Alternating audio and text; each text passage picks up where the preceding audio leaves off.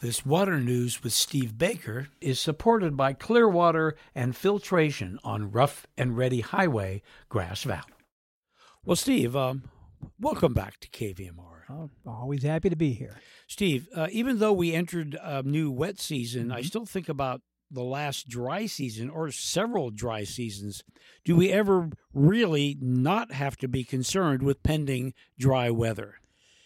Uh, yeah, that's a good question. Uh, would you ask any farmer that very same question? you know, farmers are they're used to changing conditions every year. And so what do they do? Well, they they adapt. It's just what they do all the time. So we really want to mimic how our farmers uh, view this sort of thing. It's burnt into their psyche. And some years, of course, are worse than others, and we've gone through some pretty tough years. Most recently, this this year has been pretty pretty tough. Uh, a woman, June uh, Mo, Moua, uh, she's a farmer down in Central Valley.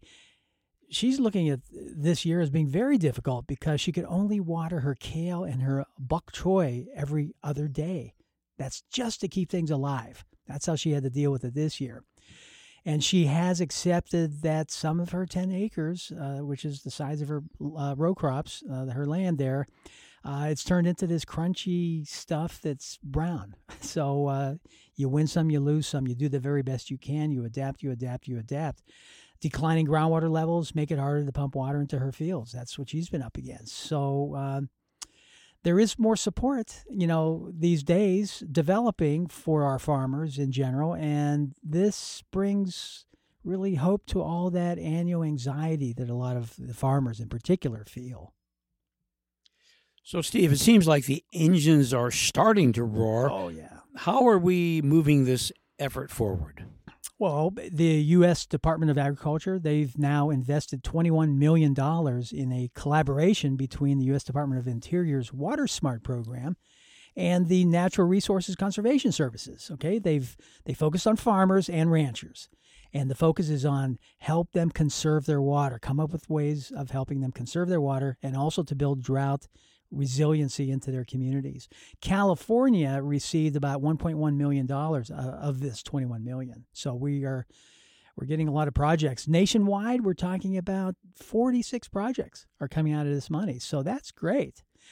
Building resiliency is a slow process, so it's only the tip of the iceberg of what's needed. But you know, it's it, they are starting to see these kinds of programs, and things are moving forward it's an opportunity for the farmers and ranchers. What can you say? I mean, this this is good stuff. I know when there are water issues, but also many times there are fire issues. Oh, yeah. Are there any new tools to help in dealing with fires? Uh, yeah, there is. Uh, there's a lot that's been learned about California wildfires lately. This year in particular, we our our people, our fire corps was extremely busy, and uh, a lot of data, as you can imagine, was collected along with our remedial actions that have been taking place, the mitigations. So there have been a lot of new insights into the dynamics that underlie the, the probabilities of wildfires happening in California. And this is really, really important because if we know where the wildfires are likely to happen, then we can respond more proactively and in the moment even more effectively. So this becomes a really good new tool in the toolbox. Well, as it turns out, the UC Santa Barbara, uh, some of the researchers over there, they came up with some statistical approach that considers local climate variations, human activities, and even time since the previous fire. And they can look at things at a resolution or a scale of something like one kilometer. That's really very, very good.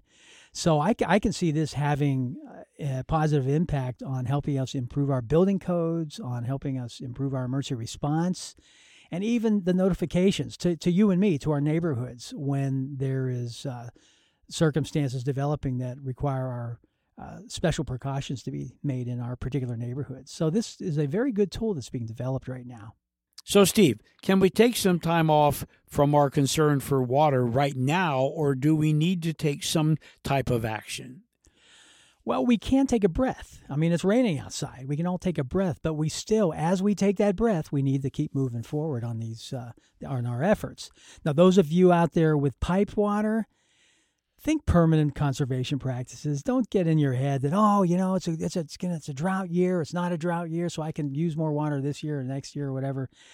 don't think that way. We are permanently using having less water available. Just look at it like that. It's an anomaly in our in our annual seasons if if we have a good year. It will happen every so often that we will have a good year, but pretty much we have to live with less water.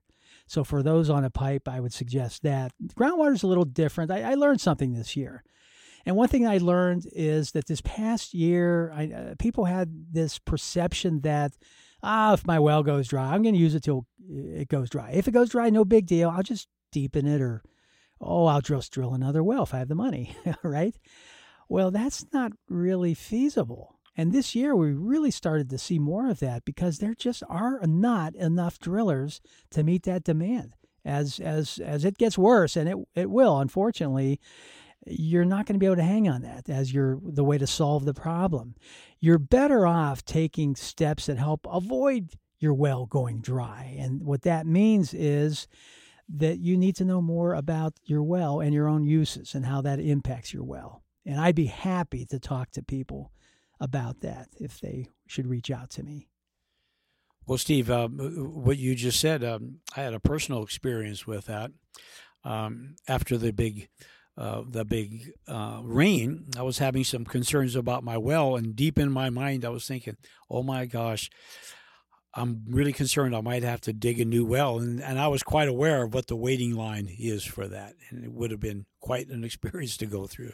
Yeah, yeah, yeah. You you sh- you shared that with me. I, I recall that. And for many of you, you you may have experienced a similar circumstance when we have our first big rain, the gusher that comes out. A lot of times, what happens in our wells is the the water flowing into those previously uh, empty fractures becomes fractured, and that water's turbulent. It's just cranking, and it's lifting up those finer materials and transporting those, unfortunately, into your your the hole, your borehole of your well, and then your pump pumps that that what used to be clean water uh, into it pumps it out as a kind of a muddied water or a water with some sand in it but it's usually short lived. If it happens, it happens uh, very significantly and it might clog things up and be a bit of a pain, but then it will slowly go away. So uh, be patient with that if it happens and consider raising your, your pump intake a little higher in your well so that you don't end up in that zone that gets so muckety muck.